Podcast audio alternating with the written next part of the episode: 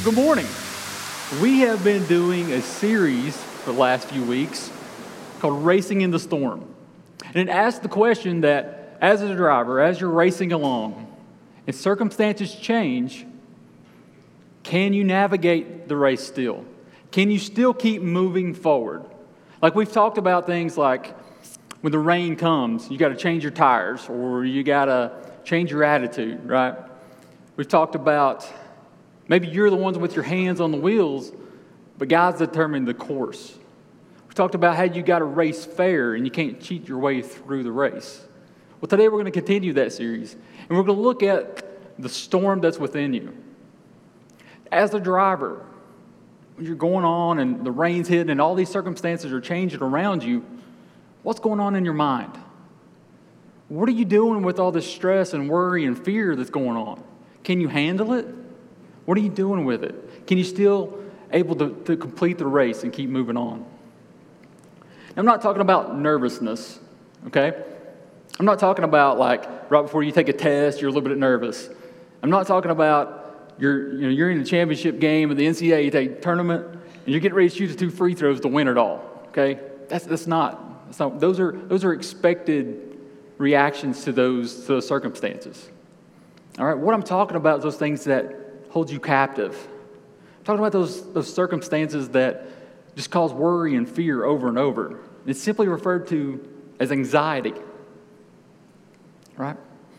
And anxiety can be a scary word.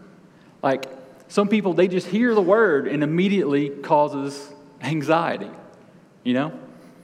Like some people are going through so many things in their life right now. They're, they're going through stress with marriages, stress with finances, stress with health issues. And it's just causing problems, and it's, it's all building and building and building.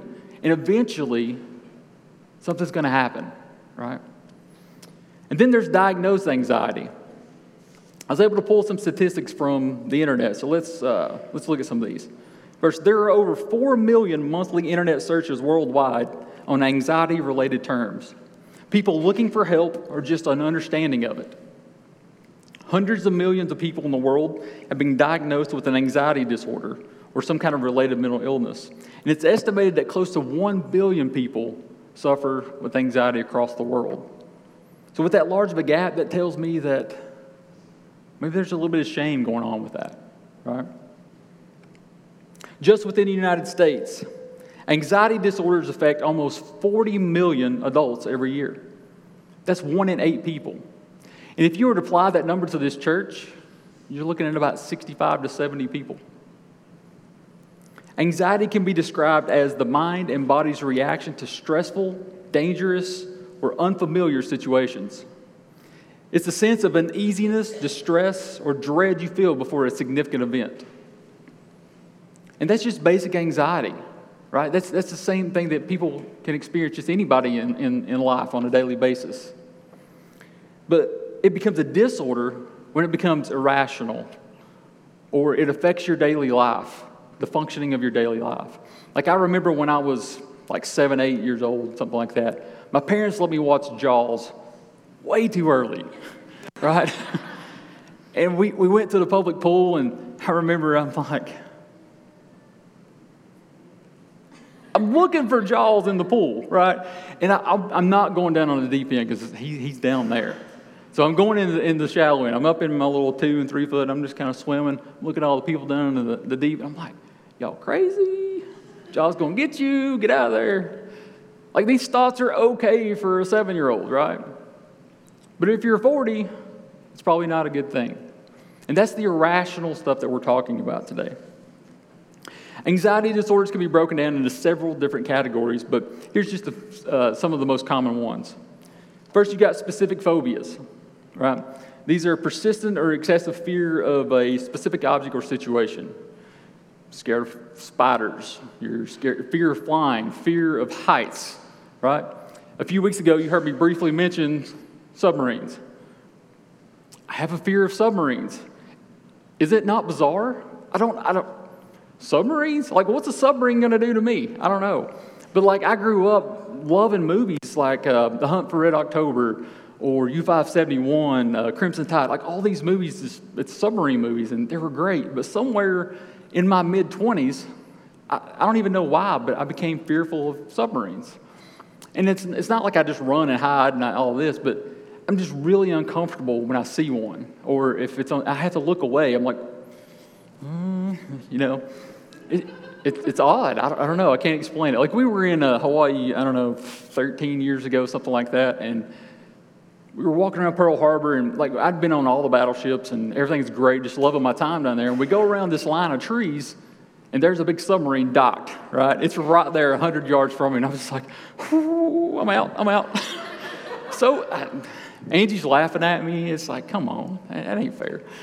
But like, especially, here's the thing that gets me worse is when the submarine's like trying to climb and get, get above, above water real quick, and then they actually breach water, and it's just like, like even thinking about it right now, I'm like, you know, it makes me anxious. It's, it's I, odd, I don't know.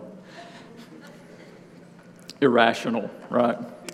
All right, then there's generalized anxiety disorder, and it's that constant worry or fear about everyday things that affect your daily life. It's experiencing feelings of dread or distress for no real reason. It's constantly expecting the worst and worrying about things like money, health, work, even when there's no real reason to be concerned. It's perceiving the world to be more dangerous than it actually is. Then we got post traumatic stress disorder, you know, PTSD. We all heard of this, and we usually, at least I do, usually think of soldiers. But it's really just a response that develops from a tragic event, such as like a major car accident or a death or abuse of some type. And then there's social anxiety disorder. And it's the most common anxiety disorder, and it's affecting over 19 million people in the, United, in, in the United States. It's characterized by a strong and persistent fear of social or performance situations in which humiliation or embarrassment may occur. Again, this isn't your normal, just scared of taking a test or to, to speak in front of somebody real quick, okay? This is crippling fear. This is that subconscious worry all the time. Now, I'm not a doctor. I don't play one on TV. I did not stay in the Holiday Inn Express last night. But I just wanted to give you just a brief idea of what anxiety is and what some people can be dealing with right now. And if you're sitting there thinking, I don't have anxiety, don't check out on me, okay?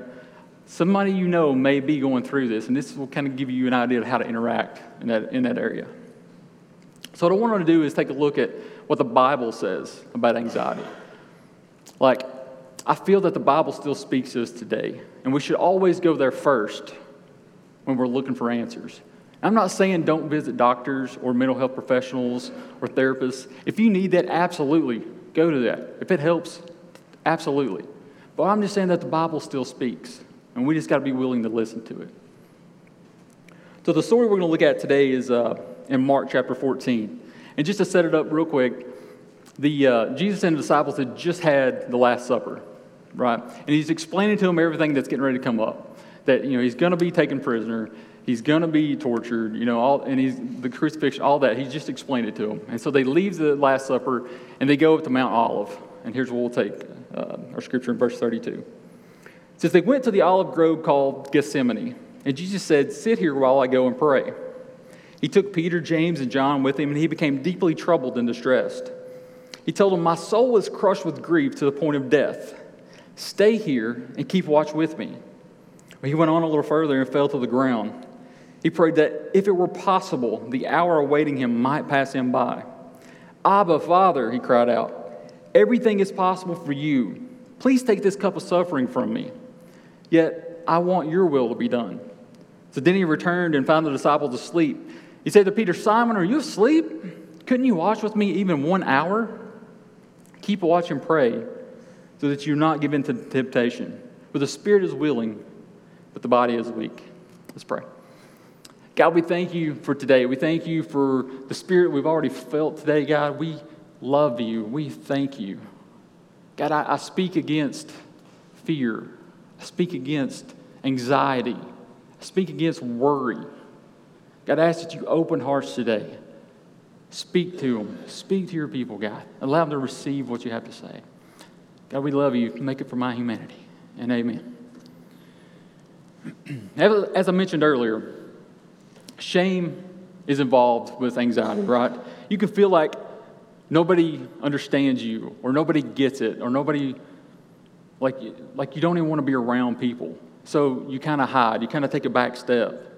It can be embarrassing sometimes. But we see in the scriptures that even Jesus in his human form experienced stress and anxiety. He says, My soul is crushed with grief to the point of death. Please take this cup of suffering away from me. And in Luke's account, it's described like this He walked away about a stone's throw and knelt down and prayed, Father, if you're willing, please take this cup of suffering from me. Yet, your will to be done, not mine. Then an angel from heaven appeared and strengthened him. He prayed more fervently, and he was in such agony of the spirit that sweat fell to the ground like great drops of blood. Some scholars believe that Jesus didn't actually sweat blood. They think that he just had so much sweat coming off of him that it just resembled blood pouring. Others actually believe that he did sweat blood. Well, today, we know there's a condition called hematidrosis. And what this is, is the capillaries around the, um, around the sweat glands, they burst. And then they'll fill the sweat glands. So then when you perspire, it comes out tinted with blood because it's mixed in, right? Either way, we know that Jesus went through stress, whether it was just a lot of sweat or it was actual blood coming out. We know he went through stress. We know that he was worried. We know that he was about to die for our sins, and he knew that he was going to be captured. He knew taken prisoner, and he knew that he was going to suffer this horrible death, right? So it's okay to be worried. It's okay to have anxiety. We get it. Also, we see in Scripture that Jesus went to the garden with his disciples, right? But then he went further into the garden with Peter, James, and John. Just three closest friends. Jesus loved them, and he loved, or they loved him, right? So he wanted them with him. They, he wanted to be surrounded by his closest friends. He wanted to be surrounded by love. So when you're having all this anxiety and stuff, it's not a time to seclude yourself and kind of kind of withdraw from the world. We need to surround ourselves with people who love us. We need to talk. We need to we need people in our lives and we don't need to announce to the world everything that's going on in like Facebook. Oh, look at that. That's not what I'm talking about. But surround your people with you know that's going to have your best interest. Surround your people that are come alongside you. Say, hey, I'm just really going through some things. Can you be there with me? You need that encouragement spoken into your life. If you've been involved in any kind of small group this year, um, you know that we've been doing a study on community. We're built for community, right? We're built for relationship. We're built for relationship this way, and we're built for relationship this way. We're not designed to be alone. We're not designed to have to go through this stuff by yourself. But here's where the responsibility falls two ways. As a church, as a community, we need to be reaching out and paying attention to what's going on around us. We may come along someone that we know that's dealing with this, and you don't know what to say to them. Or you just wonder, what, what is it that I can do to make it better? Man, sometimes just being there makes it better. You don't have to say anything. We look at Jesus. He, again, he surrounded himself with his three people, but at no point did it say that he was sitting there and pouring his life out to them, telling them what was going on. Jesus was praying to God, but he was surrounded by his three people, and that was enough to make him feel better. Like, I remember um, Brady when he was younger. Like, we would ask him to take out uh, the trash, and, and he would, and it, it, would always be around dark, you know, like dusk or really dark. And as soon as we say, hey, Brady, we take out trash, and he'd go over to the window, look outside, see it's dark. You could just see the wheels turning in his head. Was, every time he'd, turn around and look, say, you watch me out the window? It's like, Yeah, buddy, we'll watch you. Just, just knowing that we would look out the window, that we were there, we were present, was enough for him to carry on, right? And the second part of this is that if you are the person struggling with anxiety, if you are the person that's going through this worry and, and all this stuff, you need to speak up. Speak out to those who love you. Allow people in your life, allow people to help you. Don't carry it alone.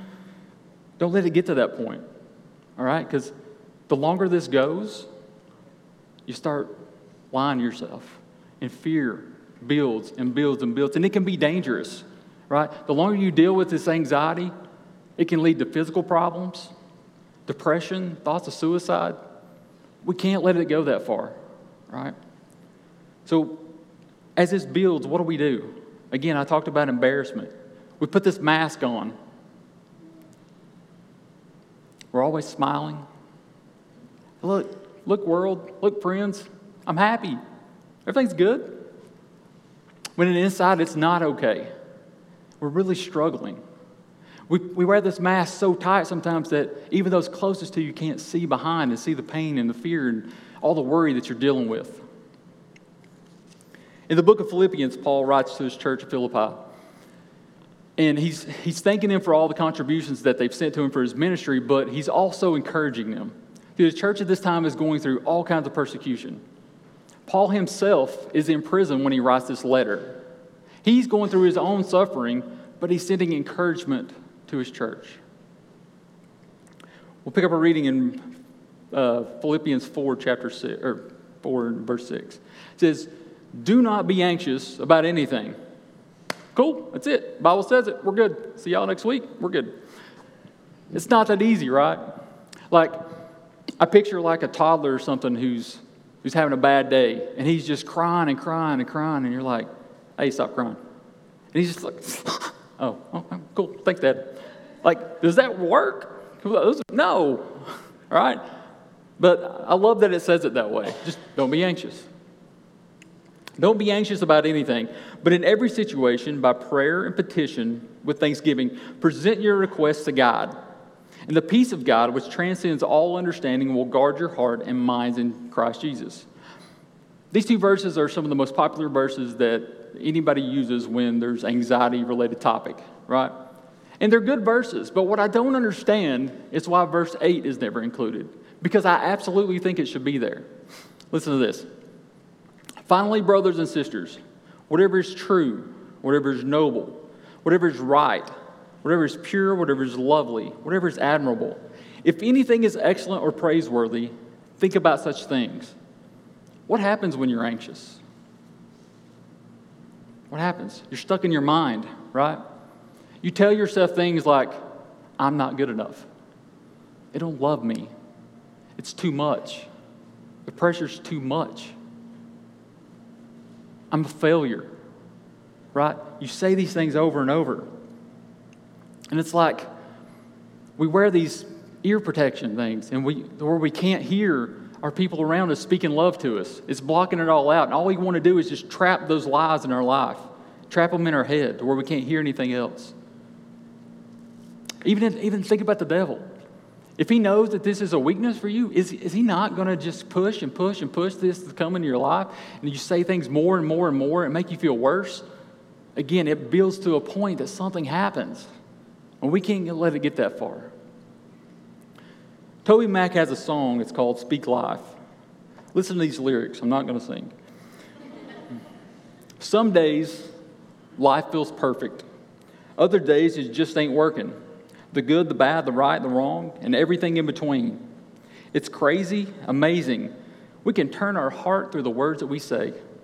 Mountains crumble with every syllable. Hope can live or die. So speak life to the deadest, darkest night. Speak life when the sun won't shine and you don't know why. Look into the eyes of the brokenhearted. Watch them come alive when you speak hope, when you speak love, and when you speak life. I occasionally will see these things on Facebook or on the internet, and it's, it's usually like some uplifting message, and you'll see the little hashtag speak life on, on I, I'm assuming that's coming from TobyMac. But we got to understand that like thoughts and words are powerful. So we can't be believing these lies. We got to speak life. In verse 8, when it says, Finally, brothers and sisters, whatever is true, whatever is noble, whatever is right, whatever is pure, whatever is lovely, whatever is admirable, if anything is excellent or praiseworthy, think about such things. What's praiseworthy? If we are dwelling on all these negative thoughts in our head, we're giving them praise. If we're constantly dwelling on all the negative in here, we're giving them power. We're giving it authority in our lives. That's not from God. So, what do we have to do? We got to push those negative thoughts out. We got to replace them with good. We got to replace them with all the things that was talked about in verse 8. All the things that are excellent, lovely, admirable, pure, all these different things. We got to learn to speak life to ourselves. We got to learn to speak life to others. Like, think about the worship team. I mean, they're fantastic. On a weekly basis, they are fantastic. And we get in our cars and we leave and we talk to our spouse, like, hey, hey, wasn't that good worship today? Yeah, yeah, it's fantastic. We loved it. Why do we take advantage sometimes of not telling them? Let's speak life into them. Let them, because listen, we don't know what they're going through, and we know they're fantastic. But maybe there's a little bit of doubt. And when we can speak life into them, it can raise confidence. It can, it can cause them to want to carry on, maybe if they're thinking about, ah. And not just that, the people make your coffee in the mornings, the people that cut your donuts, thank them for what they do. The people that work in children's ministry and pour into your children on every morning and allow you the opportunity to come and focus on God yourself, thank them.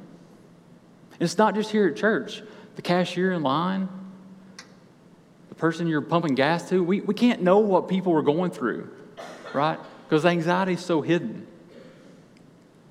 So tell me this Can you go to Chick fil A and not leave a better person? like, the words that they use, like, how may I help you? How may I serve you? I think it is. Or, my pleasure. You don't, you don't hear that in daily life, right? And people don't talk like that. So you go to Chick fil A and you look and you're jumping in a drive through and it's three, it's wrapped around the building three different ways. You're like, oh, so long. Because it's always like that. It just is. Everybody wants the cookies, they're fantastic. so you get in there and you're frustrated in line and you finally get through and then you get to talk to somebody. And they're just so nice, right? And you get your food and you, say, you tell them thank you. You're like, my pleasure. Like, you can't leave Chick fil A in a bad mood. Everything just feels better when you leave. And it's crazy like that, right? If that doesn't happen to you, I need to check your pulse. So let me share with you just for a second here. I personally have a little bit of social anxiety. I know what you're thinking, dude. Don't look now. You're on stage in front of a few hundred people talking. Yeah, I know. My anxiety comes from what people think of me. My anxiety comes from me not valuing or believe there's any value in the things that I have to say, either here on a stage or even in friendships, right? Like, I have a hard time talking to people. I'm okay one on one, but in a group, I kind of back off because it's like, eh, why do they want to hear what I have to say? Why does she care what I'm thinking? right? So I just kind of back out of the group where I'll just sit there and be quiet and listen to everybody else talk. I'll come in on Sunday mornings and think, okay, cool, I'm ready. We're going to meet people, we're going to make connections. It's going to be awesome. Make some relationships. And sometimes I'm successful. Other times I come in and it's like, yeah, I'll just wait till the first song starts. And then as soon as service is over, I'll just put my head down and we'll, we'll be out. It's like I'm, I'm this driver and all these other drivers, and we're at the starting line. I'm just looking and I'm white knuckling this steering wheel, wondering, what in the world am I doing here? Sometimes I'll win these battles and sometimes I don't. But like even preparing messages, like it can be a long, lengthy process for me.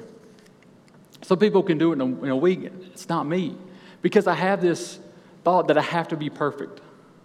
And I look at the other speakers that we have here at church, and I'm like, I got to live up to that. They're so good, right?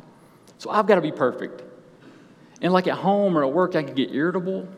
I can be absent because I'm constantly in my head saying, You got to be perfect. You got to be perfect. How can I going to make this sermon perfect? Difficult. The worst part of all this, I know it's irrational. I know I don't have to be perfect. I know that people don't look at me and be like, I don't have anything to do with him. But yet, these are thoughts that I fight with all the time. It's the whole saying that you miss 100% of the shots you don't take. Well, not acting for fear of failure is still failure. For some of you, you've been dealing with anxiety for just a little bit, and you're kind of wondering, what in the world do I do with this? For some of you, it's been going on a long time, and you've been asking the same questions over and over Where do I find peace? Why does this still happen to me? I wish there were some kind of steps or a formula or something that would just take this anxiety away and make me feel better. Well, there is. We read this earlier. Again, Philippians 4 6 and 7 says, Don't be anxious about anything, but in every situation, by prayer and petition and thanksgiving, present your requests to God. And the peace of God, which transcends all understanding, will guard your hearts and your minds in Christ Jesus.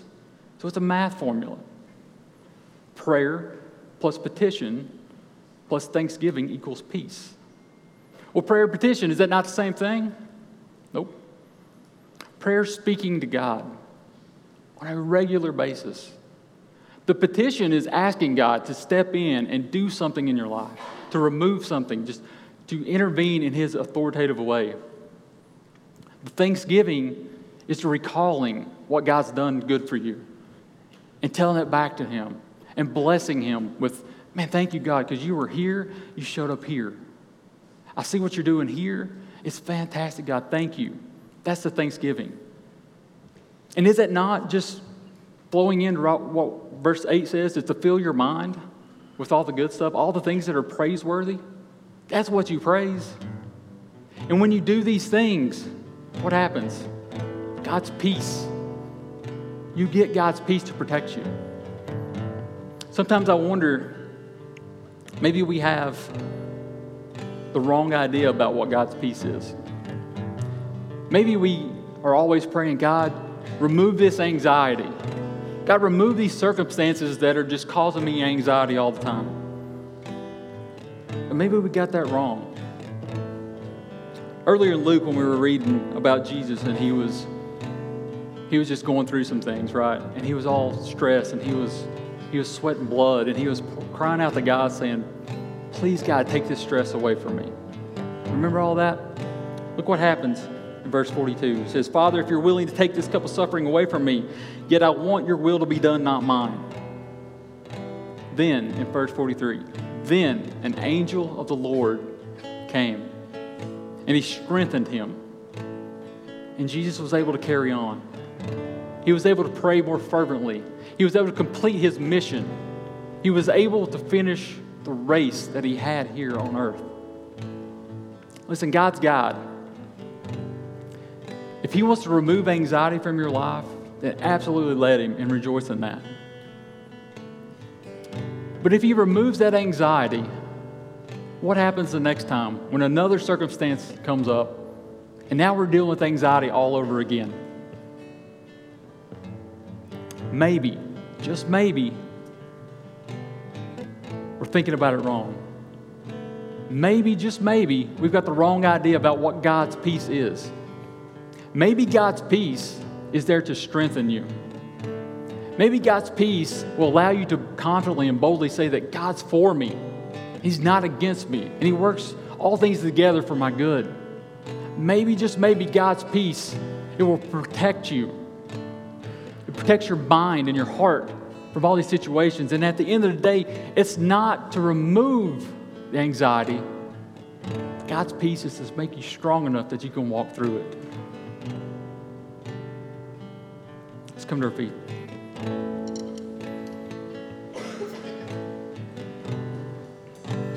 Anxiety can have the same emotional and physical response as being held at gunpoint the same chemicals, the same adrenaline, all that stuff happens. And it causes all that chemical imbalance in your, in, in your body, and you're just like, right? It triggers that fight or flight response. And I feel like we miss opportunities when we give in to that fear. All we're doing is strengthening that fear in our lives. We have to fight it. We have to believe that God's for us. And we got to get these thoughts out of our head. He wants us to have life and have it more abundantly. He loves us, He cares for us. We're going to go into ministry time here and, and sing one last song. If at any point you want to come forward, prayer team's here to pray for you. In 1 Peter, it tells us to cast your anxiety on God because He cares for you. Cast means to, to send, to throw. It doesn't mean, here, God, take a little bit of this, but I'm going to hang on to it too. To cast means this mask that we're wearing to, to protect ourselves and to hide our anxiety, we cast that on God. These, these uh, hearing protection and stuff that you wear, protect your ears and block out all the truth and love that people are trying to tell you just so you can keep hearing that anxiety in your head, those negative thoughts. That's what you cast on God. And these chains that you wear, this prison of no control that you make for yourself for your anxiety. That's what you cast on God. Come and pray.